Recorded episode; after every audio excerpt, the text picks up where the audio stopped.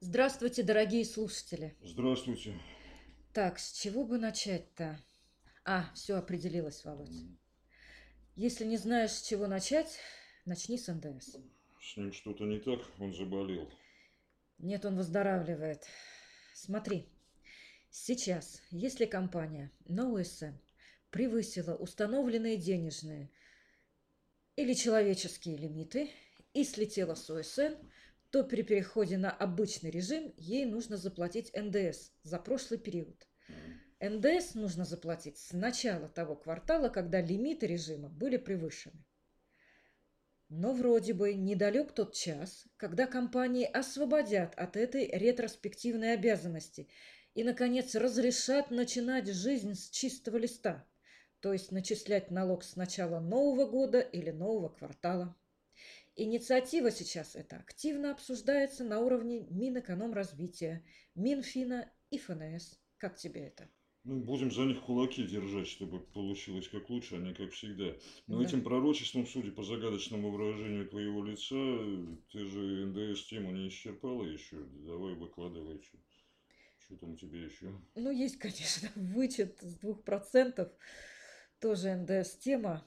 Э, Вот если покупатель перечислил аванс продавцу в 2018 году с учетом ставки 18%, а продавец отгрузил товар уже в этом году, то возникает налоговая разница. Да? Тут не поспоришь. Она вызвана увеличением с этого года ставки НДС до 20%. Если покупатель погасит двухпроцентный долг по НДС в 2019 году до отгрузки товара, то эта сумма считается дополнительно уплаченным НДС по новой ставке 20%. Ну, дополнительно уплаченным к тому авансу, который был перечислен в прошлом году. Тогда продавец должен выставить корректировочный счет фактуру на разницу между суммой налога по первоначальному счету фактуре с 18% НДС и суммой налога, рассчитанной с учетом доплаты. А покупатель, в свою очередь, может принять к вычету не только НДС, уплаченный в составе перечисленного в прошлом году аванса, но и эту двухпроцентную доплату. А основанием для вычета разницы как раз и будет служить корректировочный счет фактура. Об этом не устает напоминать Минфин, в том числе в свежем апрельском письме было такое разъяснение. Давай теперь ты про что-нибудь хорошее только, а не как всегда. Не как всегда. Но мы люди маленькие, нам не до высоких материев. Ну, про хорошие, да. Компенсация за досрочное увольнение в случае сокращения не относится к доходам в виде выходного пособия, в связи с чем освобождается от э, НДФЛ в полном объеме. Такой вывод следует тоже из свежего апрельского э, письма Минфина. А ранее, в 2016 году, чиновники заявляли, что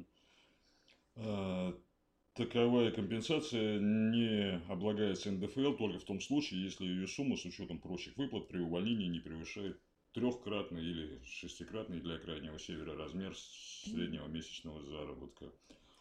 И Номер письма не, не помню сейчас уже старого 2016 года. А, понятно.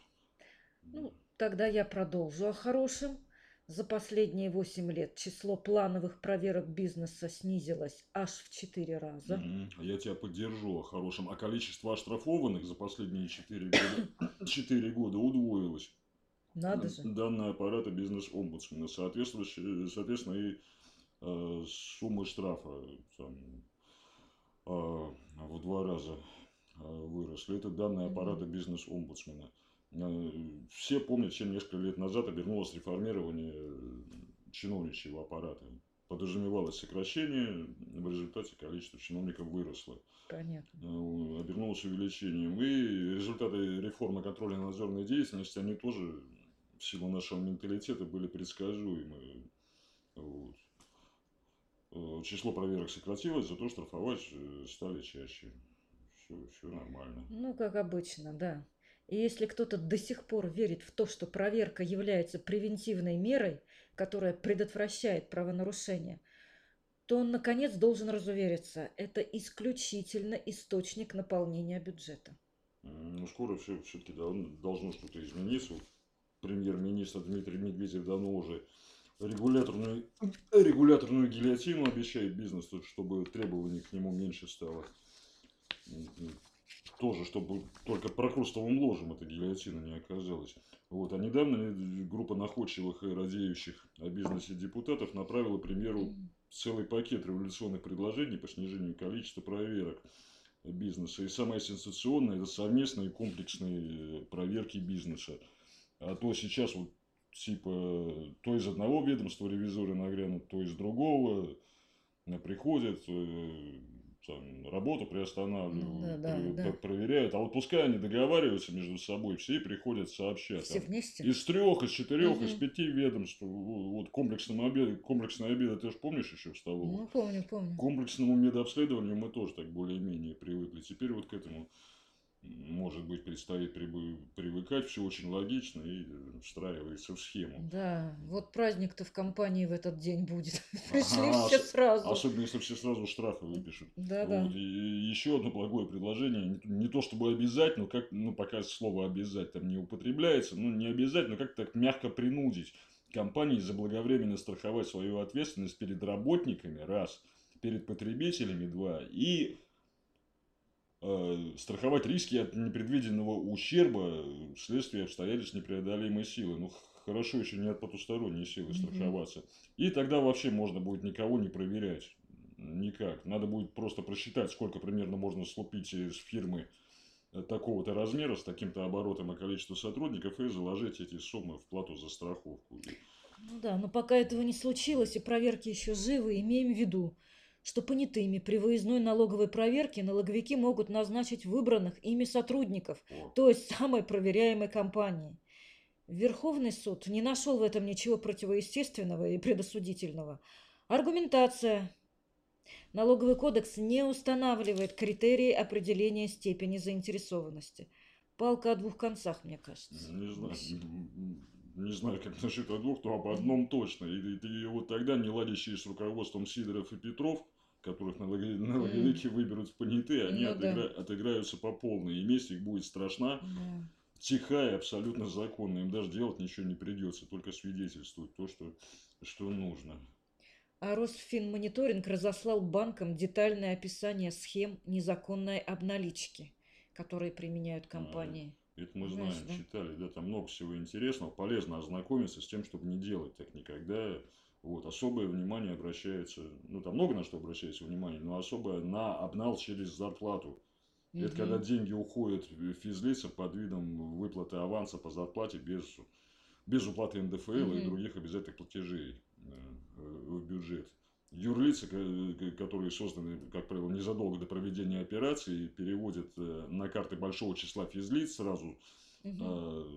большие суммы, существенно превышающие годовую зарплату по отрасли. Люди снимают эти деньги в банкоматах, там, сторонних банков в крупных городах и сдают их заказчику. Вот такая схема. В общем, не, делай, не делайте так никогда. Поймают и накажут. Ведите здоровый образ жизни. Да-да, еще знаете, чего избегать нужно?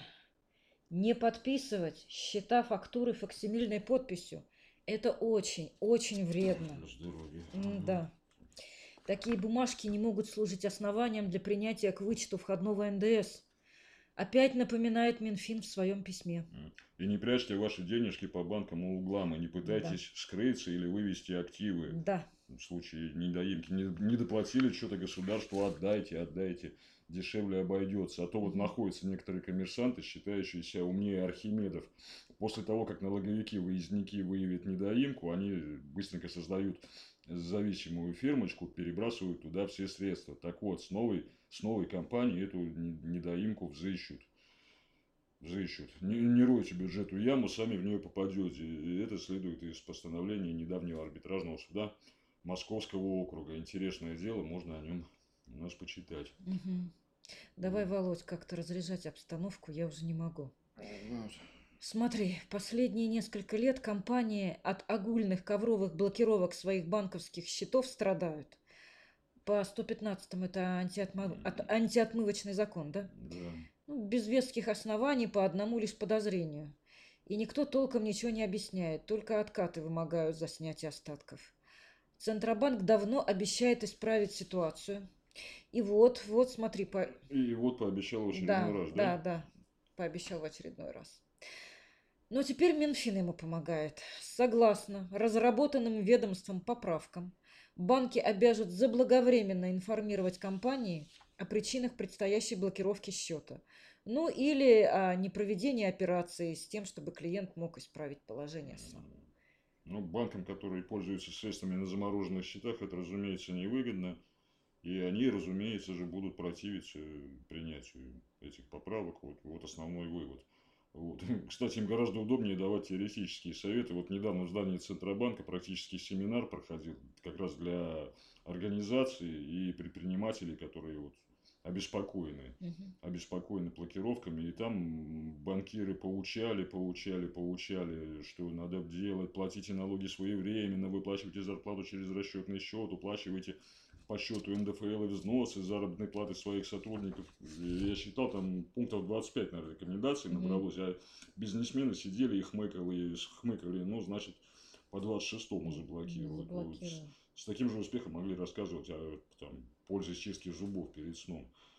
Вот, разрядили, да? Разрядили, но опять ты смазал все, Володь. Слушай, ну прощаться со слушателями все равно в мажоре будем, несмотря на, Давай. Несмотря на твои новости. Тема избитая, но очень важная. Своими приказами и разъяснениями по части трансформации правил оформления путевых листов, а точнее размытостью некоторых формулировок, Минтранс породил изрядную неразбериху. Знаешь об этом? Знаю, Знаешь про путевые листы, да? Кто-то сделал для себя вывод, что с 1 марта путевой лист нужно оформлять на каждую поездку. Причем независимо от рода деятельности. Транспортная это компания, грузоперевозочная или обычная торговая. Кто-то, что эти нормы обязательны только для компаний вот именно вот этих транспортных, грузоперевозочных. Наконец, чиновники внесли ясность.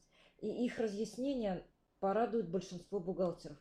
Путевой лист можно оформлять на любой срок, ну, к примеру, на месяц, причем независимо от количества рейсов.